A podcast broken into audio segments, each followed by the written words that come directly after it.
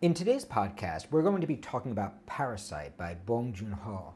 And this is such an exciting film to talk about because Bong is really a master of tone. The things that are going on with tone in Parasite are really unusual. We've seen comedic horror movies that are filled with horror genre elements, movies like Scream or Tucker and Dale versus Evil. And we've seen also these hardcore horror movies, movies like Drag Me to Hell or Friday the 13th. Uh, Friday the 13th, slasher movies. We've, we've even seen the elevated horror movies, films like Hereditary or A Quiet Place that I've talked about on my podcast, which are really complicated character dramas built against a horror landscape. But what Parasite is doing is so much wilder because Parasite starts like a character driven comedy and slowly, slowly, slowly evolves into a horror movie. So, we're going to do a two part podcast on Parasite. Today, we're going to be looking at the use of tone, and then in the next podcast, we're going to talk about theme and structure in the film Parasite. So, I want to talk about how this unique tone was created in. So, I want to talk about how this unique tone was accomplished in Parasite. How did Bong build a horror movie that satisfied horror movie fans in a form that looks more like a Sundance comedy? How did he evolve the horror and how did he make that tone work? And in doing that, I want to talk about the connection between tone and genre. These are some of the concepts that almost every writer gets freaked out about. Uh, almost every writer who sets out to write a comedy is afraid that it's not going to be funny enough. Every writer who sets out to write a drama is afraid it's not going to be dramatic enough. Every writer who sets out to write an action movie is afraid the action isn't going to be good enough. And it's important for films to have a feeling of genre because genre is actually what the person is buying. But how we define genre is really complicated. It used to be back in the old Blockbuster days, if you're old enough to remember them. You used to go to Blockbuster and you'd be looking around for a movie and you wouldn't be able to find it. And it was the 80s, so you were like, hey, where's First Blood? And they'd say, oh, it's in drama. And you think, hold on, hold on, isn't First Blood supposed to be in action? You could never quite find the right genre that the film was in because it was always really hard to break down the movie to that one specific genre it belonged to. Today, the way genre is defined is much more complicated.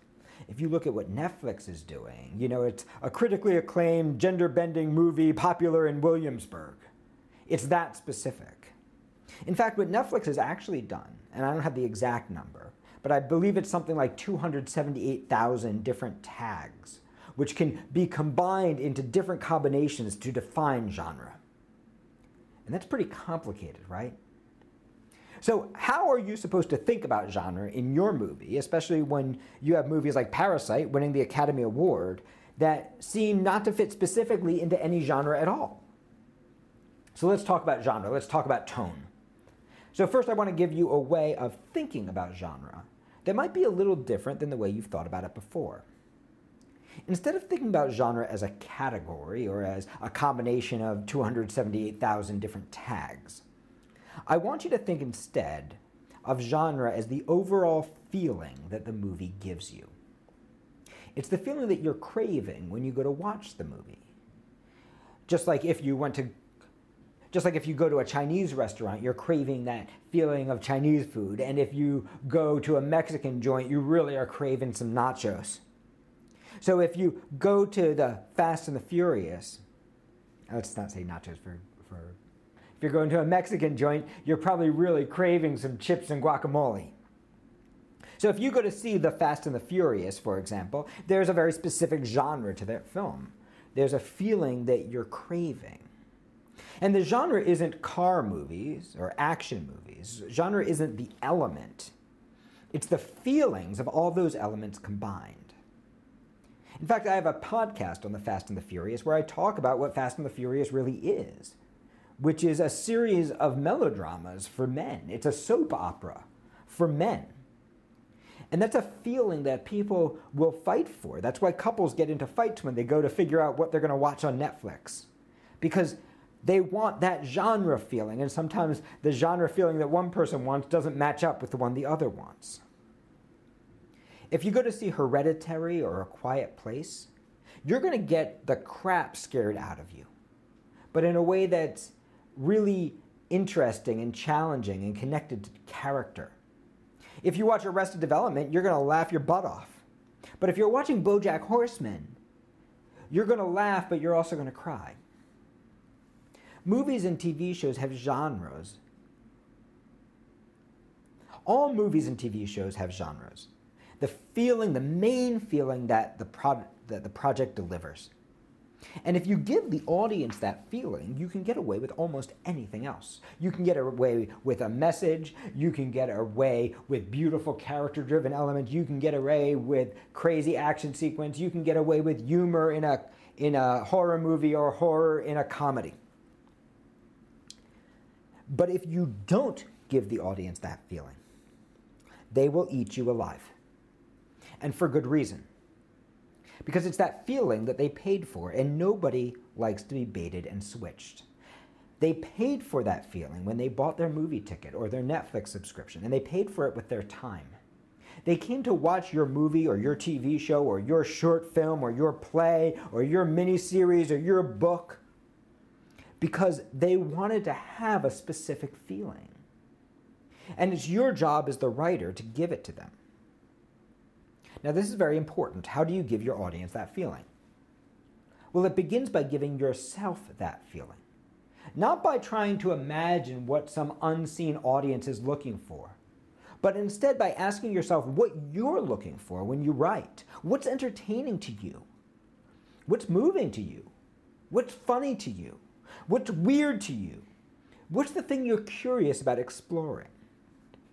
So, genre is the feeling that you wanted when you sat down to write. And it's the feeling that the audience is craving when they go to see it. Which means that some people are going to really hate your movie. And some people are going to really love it.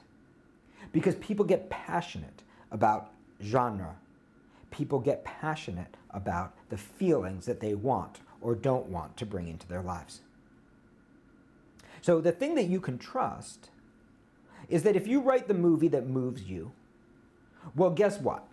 There are probably a lot of other people like you who are also who will also be moved by the film. But if you try to move them, you're in a lot of trouble because now you're not writing anything authentic to you. What's really interesting about Parasite is that Bong didn't even know the ending of Parasite when he sat down to write it. In fact, it took him years to figure out what happened at the ending. But he was interested in this idea of infiltration. And what he did in the movie was give himself that feeling of parasitic infiltration. And here's the interesting thing genre is the overall feeling, whereas tone can actually change and mix up. You can get that feeling of infiltration with a total comedic tone, as happens at the beginning of the film. And as we're going to discuss next week in our podcast, you can build on a as and as we're going to uh, discuss next week in the second episode of this podcast, you can build your structure out of that tone.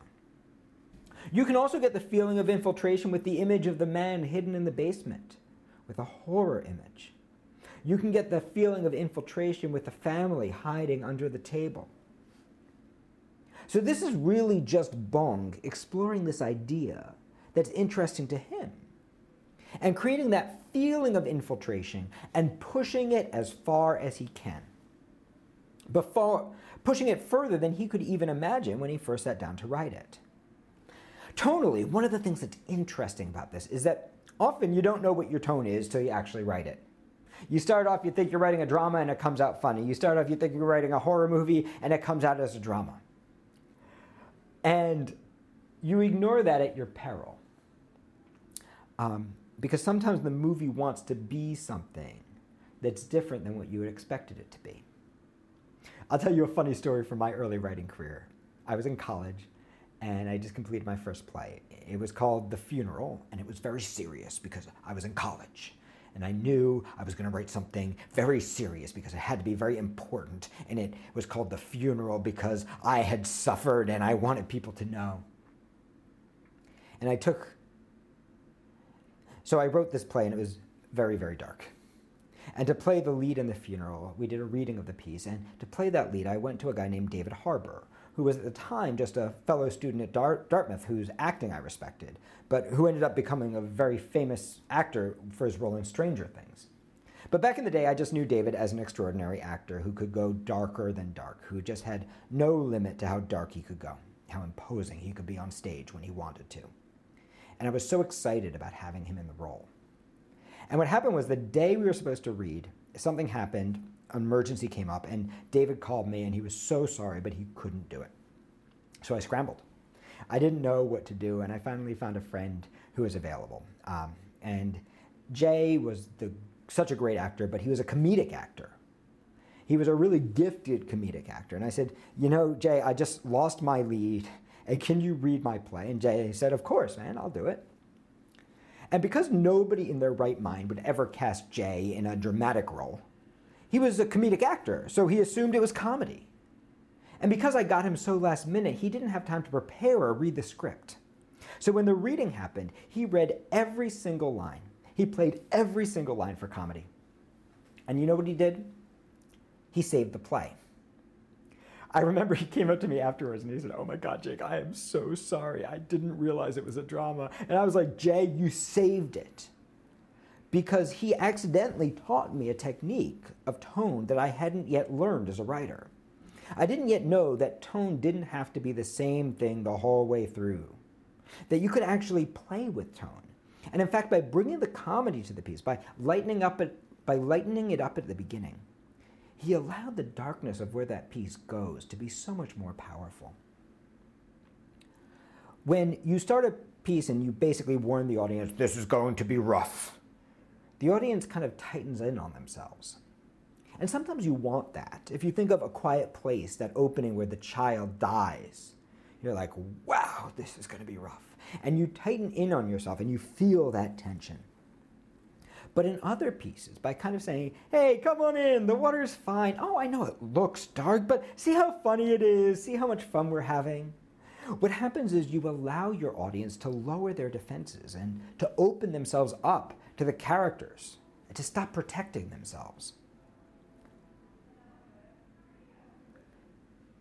This is what Bojack Horseman does so brilliantly. It's so darn silly and funny that even though they just hurt you a couple episodes ago, you're like, ah, this is going to be fun. And then when they finally come around to the sadness, it just knocks you out. So there are different ways to play with tone.